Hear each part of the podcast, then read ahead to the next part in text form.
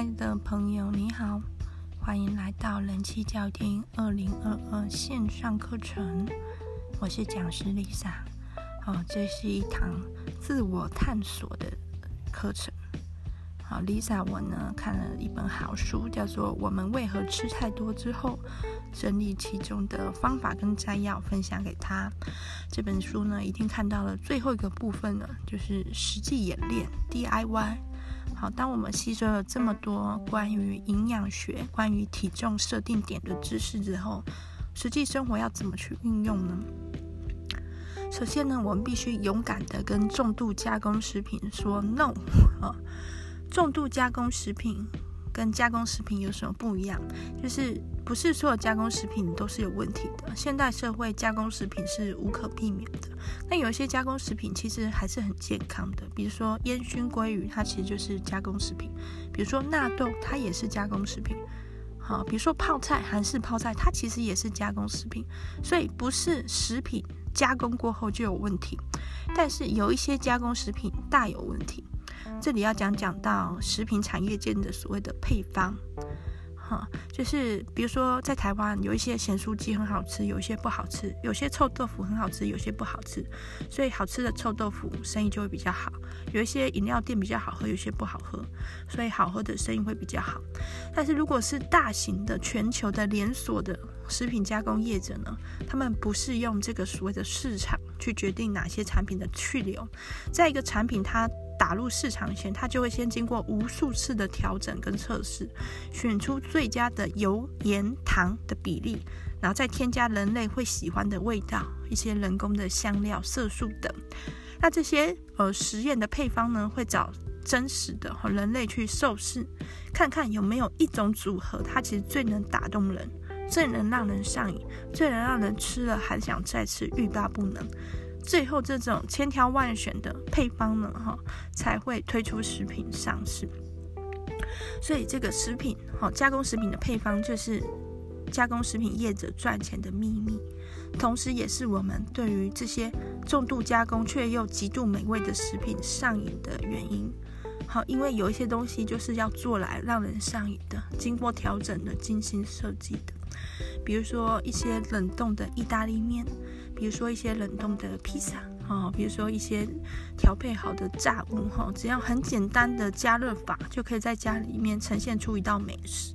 可是，假如我们仔细的去检视这道食物，我们把其中的调味的成分都拿出来，就会发现它剩下的原食材通常就只是淀粉而已，就只是面粉而已，没有什么营养，没有什么蔬菜，没有什么肉，就是淀粉、油。盐糖，而且这里的油通常也不是什么好油，哈，一般就是所谓的棕榈油。这里要强调哦，大自然界原始的棕榈油是没有什么问题的哦，人类早就使用棕榈油几千年、几万年了。但是天然的棕榈油其实它的颜色是偏红色的，里面富含胡萝卜素，加工业者不会喜欢这种东西。所以现代我们看到食品添加棕榈油都是经过高度加工的，好，纯化、提炼、漂色，好，最后是一个透明纯净的棕榈油。而且为了大规模的去种植棕榈油的作物油棕树，其实砍掉了很多的雨林，破坏了动物的栖地。好，所以。呈现在我们面前的一个高度美味的、高度加工的食品，它其实是不太能够提供人体必要的营养、必要的维生素的。这样的食物吃多了会有什么影响呢？其实身体会越来越不满足，因为假如我们体内没有摄取到足够的维生素的话，很多的激素、很多的身体作用是没有办法进行的。所以这种东西就是所谓的会越吃越多，哈，越吃越饿的。除了这本《我们为何吃太多》之外，我同时也在看另外一本书，叫做《过度饮食心理学》。好，这两本书可以互相做一个参照对比，因为我们为何吃太多是医师，哈，是减重医师写的书，它比较着重于身体的机制，人的生理的反应。为什么？哦，夏至秋怎么调节我们的体重？怎么作用？怎么控制我们的食欲？但是过度饮食心理学呢，是心理咨商师哈，好像是有营养师资格的心理咨商师所写的书，所以他比较强调是我们是怎么对这些食物渴望，进而被这些食物控制，进而人生只剩下追求美食，好像找不到其他方向。但是我们吃的甚至也不是美食，好，落入这种悲剧。在过度饮食心里面。过度饮食心理学》这本书里面有写到说，假如我们每天吃下去的食物并不能给我们充足的营养，并不能让我们更健康，那我们其实每天都是在吃自己。我们把自己的未来，我们把自己的幸福吃掉。好，但是呢，有一件很奇怪的事，就是越是垃圾食物，越是没有营养，越是不健康的食物，好像就越好吃。像是泡面，嗯，像是手摇杯的珍珠奶茶，手摇店的珍珠奶茶，这是怎么回事呢？哈，这就是因为不健康又不营养的食物，假如不好吃的话，它老早就被淘汰了。哈，就是留下来的这些，就是人类无法抗拒的，像是海洛因般的存在的珍珠奶茶跟泡面，两者如果搭配来吃的话，那个效果更加成。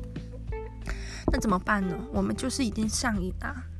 那如果说直接的断然的拒绝，有时候可能会太多太过痛苦，这个痛苦会造成我们的压力，造成我们皮质醇的分泌，压力呢就会造成我们的体重设定点提高。好，因为人有压力的情况下，身体为了帮助你一臂之力，就再让你胖个几公斤吧。好，储存一点脂肪，应该是可以让你度过这个充满压力的时间。殊不知，脂肪就是我的压力哈，所以进入了一个恶性循环。那怎么办呢？两个方法，两大方法。步骤一：正向饮食，正念。哈，这什么意思？其实现代人常常吃东西的时候，不知道自己在吃什么，囫囵吞枣，那那那。比如说午休时间一小时，然后又想睡个午觉，那还得跟同事出去觅食，所以其实只有十几分钟可以吃。那还要一边跟同事聊天，抱怨一下主管，所以等于就是 嗯，一阵瞎吃，吃的什么都不太清楚。好，这样的饮食习惯是必须改正的，或者是说下班回家之后。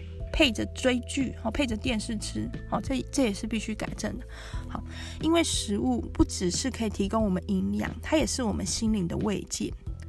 那我们要怎么从食物中得到满足？就是必须细细的品味它，必须看到我们想吃的食物，必须去感受我们对它的渴望，自身也要觉察饿是什么感觉。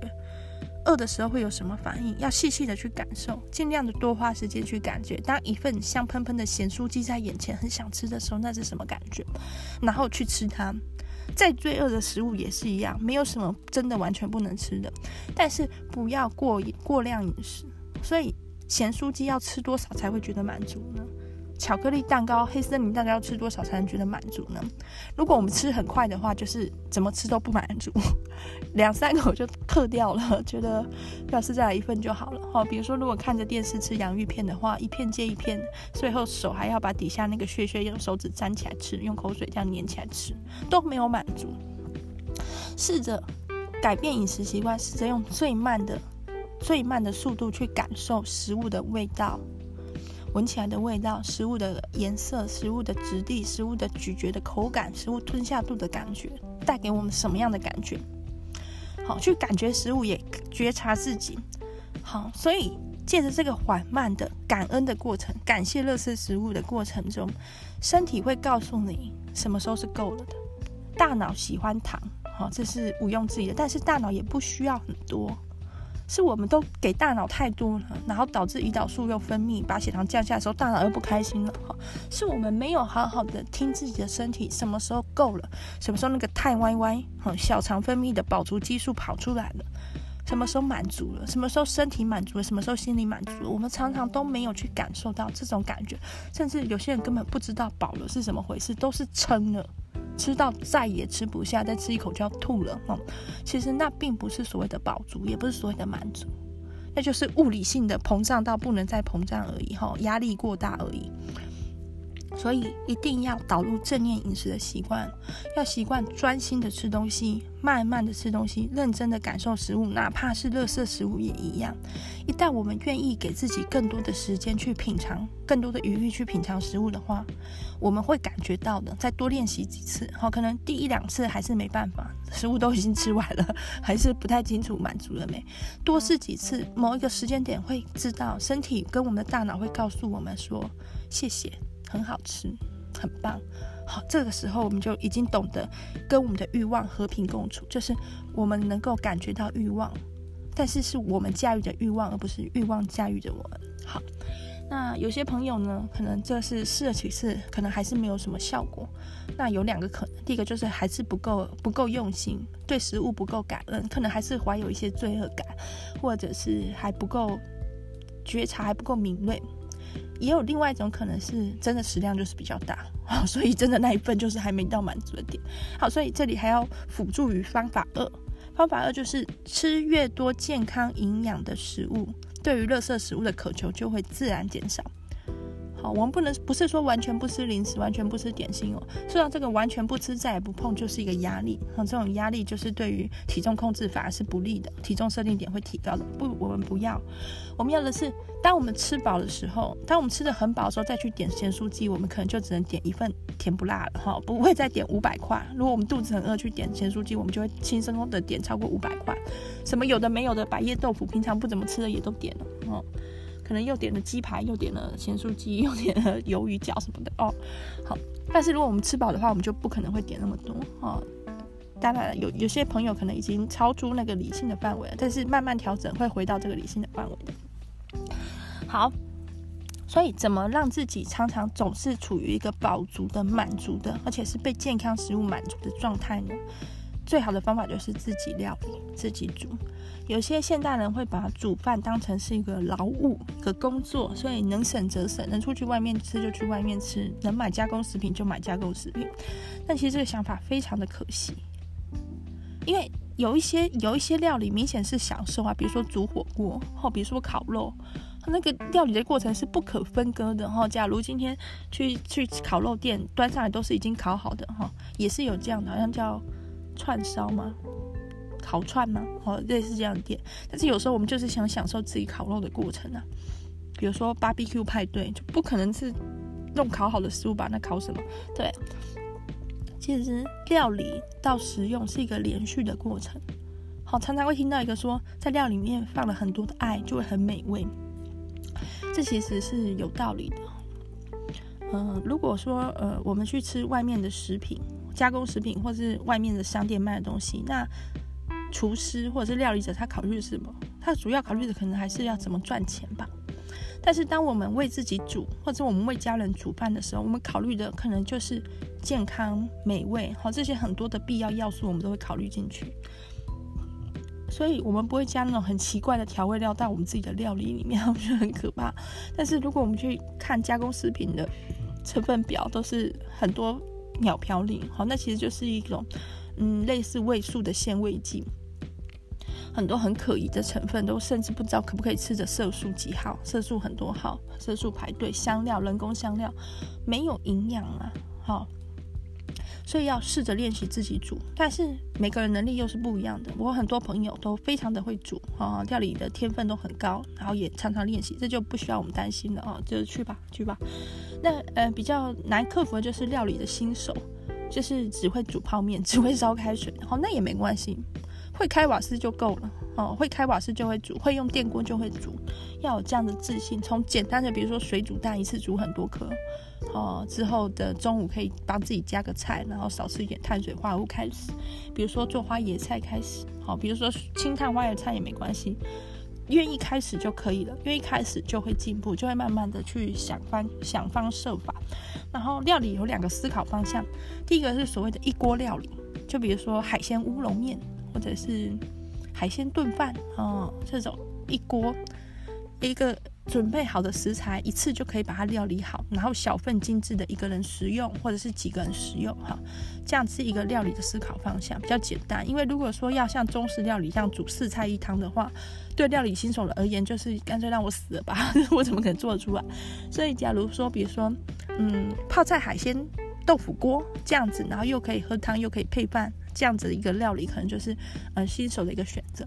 另外一个选择方向就是利用假日一次煮很多，比如说烤很多的鸡腿，哦，烤很多的鱼片，烤很多的鲑鱼，之后把它冷冻起来，之后每一天就取适当的分量出来加热就可以。好，这样也是一个自我料理的一个想法。那如果说真的没有那个时间这样子煮的话，也没关系，就是尽力就好。比如说做水煮蛋。早餐的时候帮自己加颗蛋，这样就好了。好，就是在正常的日常日不是说正常日常的饮食中，再多添加一点蛋白质，多添加一点营养，少一点加工食品，这样就好。做自己能做的努力。他自己料理的时候，挑选食材有两个大重点，第一个就是选择 Omega 三比较丰富的食材，比如说鱼类、海鲜类，比如说草饲牛。草饲羊，羊大部分都还是草饲的，比如说动物的幼崽、小羔羊哦，这种哦，春鸡哦，这种越嫩越嫩越小动物，其实体内的欧米伽三的含量就越高。这样子去，然后绿色蔬菜、深绿色蔬菜，只要是富含叶绿素的的蔬菜呢，植物呢，都是有富含欧米伽三的，多去吃。好，把身体的 Omega 三跟 Omega 六的比例尽量调到一比一到一比四之间，多去吃这种东西。好，再来第二个食材的挑选重点就是控制碳水化合物的量。一般人一天大概可以摄取三百克的碳水化合物，想办法把它减到一百克。也就是说，我们当我们开始去嗯想要努力一个健康饮食的时候，我们就必须把我们的碳水化合物、我们的淀粉减量减一半。哦，甚至一半以上，那一开始很难做到，所以就是慢慢来，慢慢减就好了。比如说，呃，午餐如果是都是吃便当的，就自己多带一颗水煮蛋，然后把那个水煮蛋的饭量挖起来，把那个水煮蛋放进去，让那个饭可能留到晚上再吃之类的。好，这样子去减就好，慢慢去减。然后再加几块鸡胸肉，再把肉饭挖起来，加几片鱼什么，加几个花椰菜，再把那个饭慢慢挖起来。好，慢慢的去把淀粉跟碳水化合物减掉。在考虑到含糖的食物的时候，我们要有两个重点，一个叫 GI，一个叫 GL。GI 就是所谓的升糖指数，好，就是指这个东西吃下去，它会多快的影响我们的血糖。所以升糖指数很高的食物呢，它就会让我们的胰岛素分泌很多。好，比如说纯糖，就是直接克砂糖，哦，那升糖指数就很高。好，那有些食物呢，比如说有一些五谷根茎类，有一些杂粮，它其实就升糖指数就比较低，它可以缓慢的释出它的糖类，就会让我们的血糖比较稳定。好，这可能是现代很多人都有观念，知道要吃这样子，好，对血糖恒定比较有帮助的食物，但是也不能忽略了 GL，就是总升糖负荷。就是它的一个食物总体大概含多少糖？比如说水果，它的升糖指数都是很高的，很快就会释放释放开来。但是比如说像优酪乳，它可能升糖指数不高，但是它的 GL 它的升糖负荷还是有的。如果我们吃超多的话，就终究这些糖分还是会慢慢释放到血液中，还是会影响我们胰岛素分泌。那这个 GI 跟 GL 其实网络上可以找到很多的列表。那这本书呢，我们为何吃太多？里面有也有详细的列表，包含每个食物的 GI、GL、升糖指数跟升糖负荷，还有 Omega 三、Omega 六的比例的含量都有，可以去找这样的书。那有一些食物就毫无疑问的，不管是 GI 或者是 GL 都很低，就是说这些食物它根本就没有糖，比如说鸡蛋，比如说鸡胸肉，好，这种食物就是。不用担心它的碳水化合物含量了，它就没有。但是我们以前的饮食习惯不敢吃很多鸡蛋，因为蛋黄含有胆固醇。好，现在不用担心了。好，人体大部分胆固醇是自行制造，是吃了糖之后制造。好，所以不要怕鸡蛋，一天多吃几颗也没关系。如果说旧的观念还是觉得很难去摆脱的话，也不用勉强自己，那就吃一颗。好，一天至少吃一颗。那肉类、海鲜类，好，还有红肉，其实现代的。呃，可能因为那种过去的美国的饮食指南，导致很多人就不敢吃肉，不敢吃油脂，不敢吃蛋，要慢慢的去释放恐惧。如果说没办法的话，也没关系，早餐吃就好。早餐吃的最丰盛，早餐含含蛋、含肉、含乳，哦，还有牛奶或者是优酪乳，看自己的喜好，含起司。早餐吃的富含蛋白质，富含油脂，营养。早餐吃的像国王一样。好，这里要讲到有些朋友在进行所谓的“一六八断食”，那可能就会不吃早餐，那就一样，第一餐。第一餐不管是早午餐还是午餐，第一餐要吃的非常的营养丰盛，哈，富含蛋白质、油脂，哈，吃一点培根或者是德式香肠也没关系的，哈，吃鸡腿肉也没关系的，要把那个饱足感带上来，告诉自己的身体说，我生活在一个富足年代，哈，不用担心饮食的事，不用为我储存那么多热量，OK 的，哈，我我们这里伙食好的，去告诉身体这样子，然后早餐吃的越丰盛越好，也可以减少自己想吃零食的欲望。因为人如果早餐只吃一个巧克力吐司，配上一杯奶茶，那一定很快就会想吃零食，那血糖就会一直处于一个波动中，就是永远都在饿哦。因为血糖只要一上升，胰岛素又把它降下来，那种下降的感觉就会觉得饿，然后又吃又上升又下降啊，就是等于一直在吃在吃，也是一直在饿啊。所以不如说第一餐就给他吃个饱，吃个过瘾，好，然后接着呢就。哦，不会那么容易饿，但是嗯，吃的饱、吃的过瘾，要记得是以蛋白质为主。好，淀粉呢，哦，可以不要那么多，哦，也不能，也不是说完全不能吃淀粉，但是也是要控制量，特别是。可以不吃精致淀粉的人，就不要吃精致淀粉。比如说，觉得全麦面包也很好吃的人，就一定要吃，就就是吃全麦面包。觉得那种德国黑面包也不错的人，就是一 就是要吃德国黑面包。好，因为富含营养、富含各种维生素、微量元素的食物，会让我们心情好，会让我们压力减低，会让我们身体的运作哈，不要缺乏维生素的情况下，身体的各项激素、各项机制的运作会比较好。能够吃。能够吃糙米饭的哈，就不要吃白米，就吃糙米。能够吃什么五谷杂粮的那种很很多的很多种类的米的，就吃那个。好，那不同的地区可能就有不同的丰盛早餐，比如说像欧美可能就所谓的英式早餐，哈。但是我们是亚洲人，所以有些人可能不喜欢这个，那就是要吃所谓的日式早餐，就是早餐就有鸡蛋。拌饭，或者是纳豆鸡蛋拌饭、烤鱼、味噌汤，味噌汤里面就含有海带、豆腐，好这样子，好找适合自己的饮食文化能接受的丰盛早餐去吃。那有些朋友早餐是不可能自己煮的，因为睡到那个时间赶去上班都来不及。那早餐店也可以哦，早餐店的丰盛早餐就是，嗯，鸡腿排或者是猪排加蛋，好那。如果自自己的话，如果自己能够先准备好烫好的花椰菜的话，就就很好。不行的话，就去便利商店买沙拉，哦，就是尽量早餐吃的很富足，然后喝豆浆或是鲜奶，看自己能接受的。好，那午餐呢？哈，午餐就是简单就好了，哈，因为这可能是比较西方的饮食习惯啦。好，中午大概就是吃个三明治，或者是自己准备一个什么通心粉沙拉就差不多了。然后这西方人普遍午餐都不会吃太多。那我们我们。华人呢，我们亚洲人不不行的，午餐也是要吃很好的。好，就自己控制淀粉的量，好，用蛋白质去取代部分的淀粉，就把它调整过来。如果能自己做便当，当然是最好了。如果不行的话，就是照 Lisa 讲这样做。就比如说，呃，多吃一颗茶叶蛋，然后少吃一点淀粉，或者是多点一份肉食，少吃一点淀粉。这样，晚餐呢是强烈建议自己煮，跟家人吃，就是晚餐要把它当成一种享受。很开心的去用餐，千万不要看着电视吃冷冻披萨，这就是不太妙，会没办法得到满足。晚餐要享受一点，好，但是一样要注意的是淀粉的含量，好，尽量用蛋白质跟脂肪让自己饱。这里的油脂，哈。这本书一直有提到，植物油很多都是很有问题的。植物油很多都是欧米伽六，远远高过欧米伽三，会造成我们身体失衡的。这里有两个解法，第一个就是那就不要用这种植物油，该用橄榄油，因为橄榄油的欧米伽三跟欧米伽六的比例是非常好的。要注意，橄榄油不能久放，要新鲜的哦。好，好，或者是奶油，哈，奶油是非常好的油脂。好，在这本书不断的提到，但是有些朋友可能就是。观念是根深蒂固的，实在是没办法接受奶油，觉得奶油就是会胖。我是觉得奶油超香超棒，而且又稳定，因为它冰在冰箱里有时候是固体，所以我觉得存放也很方便。哈，没关系哈，不能接受就不能接受，那就用橄榄油。但是中式的料理习惯是很难用橄榄油去炒菜的，就。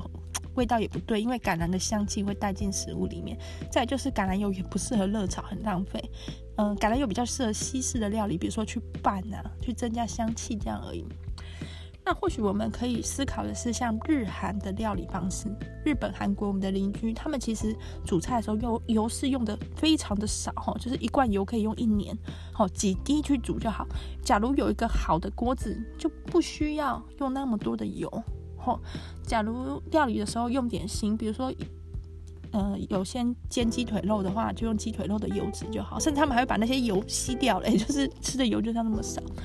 那比如说韩式的很多料理其实都不需要油脂的泡菜，哦，这里可以去找一些相关的资料来练习一下这个少油饮食。好，就也不用也不用植物油，但是也不怎么用油。那华人是中华饮食文化是很难做到少油的，就是要大油热炒。这里我就建议大家勇敢的用猪油吧，好，拿出勇气来，猪油也比较香哈，比那些嗯化工制造出来的植物油，猪油其实相对可靠很多，我自己也是这么坚信的。好，好，那但是看每个人呐，哈，每个人心中比较想要的是哪个，比较喜欢无油饮食的，也可以往这方面尝试哈。那还是要有的就用橄榄油，那如果愿意大胆的试奶油跟动物油、猪油的话，也可以大胆的尝试。好，然后嗯，大部分就是讲这样子哈，记得哈，多吃深绿色蔬菜，多吃鱼类哈，让自己的这个 Omega 三跟 Omega 六去平衡过来。那这里要讲到是这些事或许不会立即见效哦，就是说刚开始饮食去调整成一个健康的饮食习惯的第一个月、第二个月，或许体重是不会下降，搞不好还上升呢，哈哈，吃得很好，但是不用怕。只要我们在这个饮食的过程中是逐步的减少我们对重度加工食品的依赖的话，我们方向绝对是正确的。好，长久下来就是会看到效果，不会一个月瘦五公斤，但是一年瘦十公斤是非常有机会的。而且一个月瘦五公斤，其实第二个月就会复胖回去，或第三个月就会复胖回去了。大家要。就是根据前面学到体重设定点的原理去思考，所以一年瘦十公斤，慢慢的、慢慢的瘦，反而是可以说骗过我们的夏至秋啦。吼，体重设定点其实是一直缓缓、缓缓在下降，但是身体不会觉得不舒服，不会想要反弹。那每个人的呃经济实力或状况不太一样，如果呃我的朋友里面有非常富裕的哦，确实是有的，那就不用担心说吃外食，就是。不要吃廉价的外食，就吃高级的外食吧，就吃日本料理吧，哦，就吃法国料理吧，就吃吧。吃外食没关系的哈，不要吃那种为了省成本弄一些很差劲的料的外食就好，比如说便当店。好，我没有特地指出厂商，应该就没有关系。想想看哦，我们去外面买个鸡腿哦，吃什么都没有做的鸡腿肉哦，那一块可能就就要六七十了。那为什么便当店可以卖那么便宜呢？很多事情其实是很可。比如说，全联有一款吐司，八百克就很长哦，就比一般我们常见的吐司都还长。它只卖三十七块，就很可疑呀，它 怎么做到的？可以想象是它就是用很多的特价的料、特价的原料，那再加上很多的添加物，让它变好吃。因为差劲的料就是不美味嘛，不好的食材怎么会美味？所以就要靠着很多的嗯人工化学化工的一些鲜味剂，让它变好吃。好，所以如果各位朋友经济状况好的话，就不要苛待自己，就吃好起司，不要吃那种加了很多莫名其妙料的起司，就真的吃真正的起司吧。嗯，就花钱去过好日子。事实上，嗯，现代社会的肥胖的这个问题哦，主要其实是出现在收入比较低的人，因为也就是说，如果有很好的经济条件的话，其实饮食是很很容易可以得到一定的品质以上的，然后也有时间去做运动啊，或者是管理自己。那反而是经济条件比较不好的人，他可能就必须去吃素食，好，去吃一些比较快速廉价的饮食，或者是加工食品、冷冻食品。好，那如果哈各位朋友哈跟丽莎一样是一个在省钱或者是经济条件不好的人怎么办？一样有方法。鱼类越小的鱼就是会越便宜，越丑的鱼就是会越便宜。好，如果愿意去上传统市场的话，锁定这种小鱼的话，就可以用很低廉价价格买到优质的蛋白质。然后，对，然后自己煮一定是比较便宜，特别是台湾的一些蔬菜呀、啊，哦，就是哦非常便宜，空心菜一大把可能也不到二十元，然后十五元可能就有了，哦，在它产季的时候。那如果去餐厅吃，这样一盘就要一百诶。好，自己煮的话，成本可能不到三十，就可以多吃这样的深绿色蔬菜，可以让自己的饮食习惯更好。那这个作者呢，哈，詹金森医师是不不认为水果必要的，哈，就觉得水果要少吃一点。但是呢，我们必须说，我们是台湾人哎，水果很必要啊，哦，就是因为文化的不同，哈，可能在。美国或英国，他们可能很难取得新鲜、优质的好的水果，但台湾是很容易的。好，所以我们要吃水果，就是吃吃当季的水果。那确实，水果的含糖分是越来越高，因为现在的农业改革、哈基因改革。但是没关系，好，想吃就吃，好。但是不要说在，嗯。就是要吃就一次吃一次，不要分开来吃哦，因为分开来吃等于血糖就会一直波动啊。好，那除了吃之外呢，还有两个要素，哈，睡眠。睡眠也是很重要的哦，认为说要多睡，而且一定要在非常黑的环境下睡，千万不要开小灯，因为要让身体的褪黑激素分泌。充足的睡眠会降低人的压力，也会降低人的食欲。也就是说，睡不饱的人其实更容易想吃东西哦。这点任何有熬夜过的朋友一定都知道吧？哈，就是晚上不睡觉一定会想吃宵夜的。所以充足的睡眠是必须的。再来就是运动，好，这个作者呢，他本身不是重训派的啦，他不喜欢。大鸡鸡、大肌肉，哈，他觉得那样很恐怖。好，如果上网去查张金生医师的照片的话，他是一个很斯文秀气的男生。每个人都可以有自己喜欢的运动，哈，不用不用说现在流行什么就一定要跟风。所以说，喜欢有氧运动、喜欢慢跑都没关系。好，喜欢什么运动就做什么运动吧。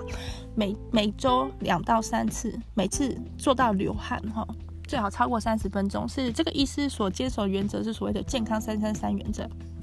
好好，大家可以。就是参考看看，最后要讲到就是心态是要健康的哦。到底自己要的是什么样的一个身体？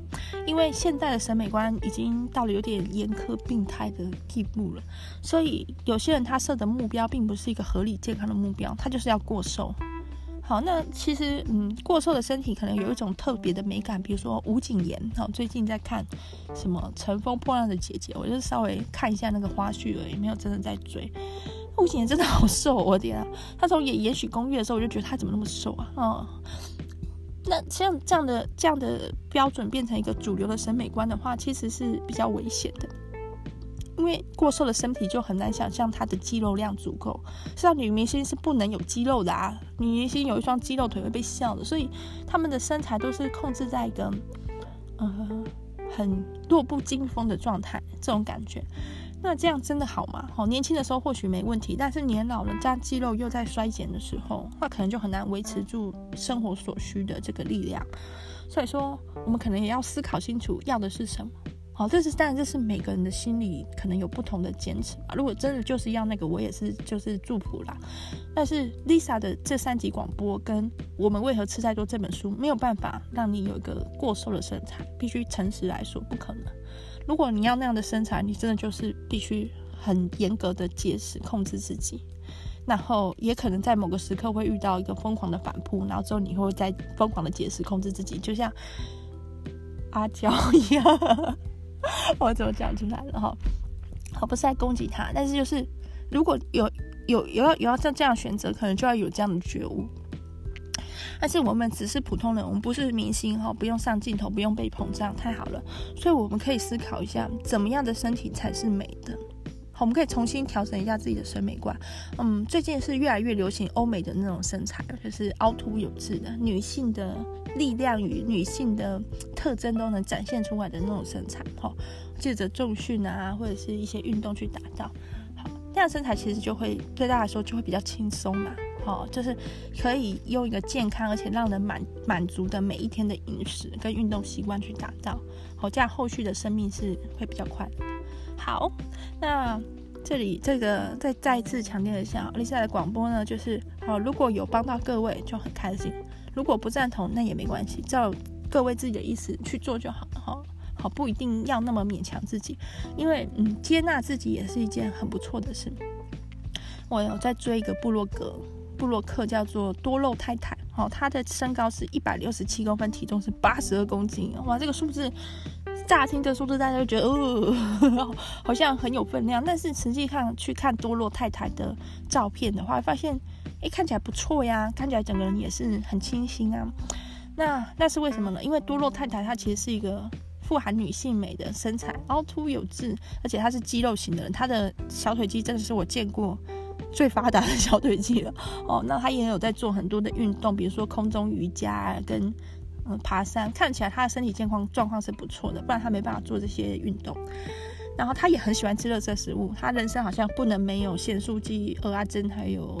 那个叫什么红豆饼，超爱，嗯，但是他很开心啊，啊、当然他的腹部脂肪会让我们看来，我我看来会有点担心他的腹部脂肪可能会影响他日后的健康哦，但是他目前还是一个健康开朗状态，而且能能吃能动，那就也不错，他做出了他的选择，好，但是如果说哦，各位朋友有其他的想选择的事，就是一样有想要追求目标，就要付出相对应的努力。好，那这一集的这个主题呢，就要在这边结束了哈。再跟大家再补充一下，好，就是有兴趣的朋友可以去借这本《我们为何吃太多》。那因为我们为何吃太多是医生写的，但很多都是嗯生理的、身体的，所以如果对于饮食、体重的心理的影响的话，可以看这本叫做《过度饮食心理学》，它的副标是“当人生只剩下吃是唯一慰藉”。其实看完这本《过度饮食心理学》，就可以从某种对吃的很、很痴迷、很狂恋中走出来。好，其实我们不可能去否定食物对我们来说的重要性。我们每天就是需要食物，食物同时就是喂饱了我们的身体跟心理。但是怎么从食物中找到满足感呢？好，除了我刚刚说的，好，正向饮食，然后吃健康的食物，还有一个东西其实也很重要，就是我们的文化。你是哪里人？你是什么人？你就吃什么东西。比如说台湾人就是三餐不五时要吃韩鸡糜，要吃番薯粥，然后要配菜包呢。我们就是要吃很多的菜头，我们就是在冬天的时候会吃菜头加关东煮这样子。好，因地制宜的饮食，跟我们的童年、跟我们的成长经验是一致的饮食，其实也能够带给我们很大的满足感。比如说日本人，他们永远都在喝味噌汤，喝到会让我觉得就不可思议，就是。都没有想喝别的汤嘛？可事实上，那样的饮食就是他们从小到大的饮食，就是能带给他们很大的幸福跟满足感的饮食。好，所以深夜食堂的开头不是在煮别的，它就是在煮猪肉味增汤。好，那一样的味增汤可以把它做出不同的变换嘛？好，可以加更多的蔬菜，或者是加猪肉，也可以加鲑鱼哦。看自己，那能够找到自己是谁，自己的渴求，就能够找到自己的满足。好。昨天呢，Lisa 在那边看裴洛西访台的直播，盯着那个松山机场。我相信很多台湾人跟我做的一样的事，有些人甚至就是到附近去追，到那个饭店附近去追，好像好像迷妹一样，我觉得好好笑。那其实我们其实不太敢肯定裴洛西是不是真的会来。为什么？因为现场的人很多都。没有海报，你知道吗？没有准备好，只有几个人拿着美国国旗在那边挥，好，就是刚好自己有美国国旗吧，没有特地去做一个宣传海报。反而是反对的人已经先做好了，反对的人其实知道会来，真的很神奇。好，那那个时刻我就觉得很特别，我觉得台湾现在好像在一个很特别的当下，但是我现在并不能肯定这会是一个什么样的转变，一个怎么样的发展，但是我会觉得说。活着真好啊，可以看到北洛西访台。如果我就住在附近的话，搞不好我也会冲去现场守。虽然是感觉蛮也也有点傻气，但是我是在电视上面看直播，嗯，就是 没有人知道明天会发生什么事，有可能是好事，也可能是坏事，然后，嗯，但是就是生命的乐趣哦，活着就是一件好事。好，祝福各位，拜拜。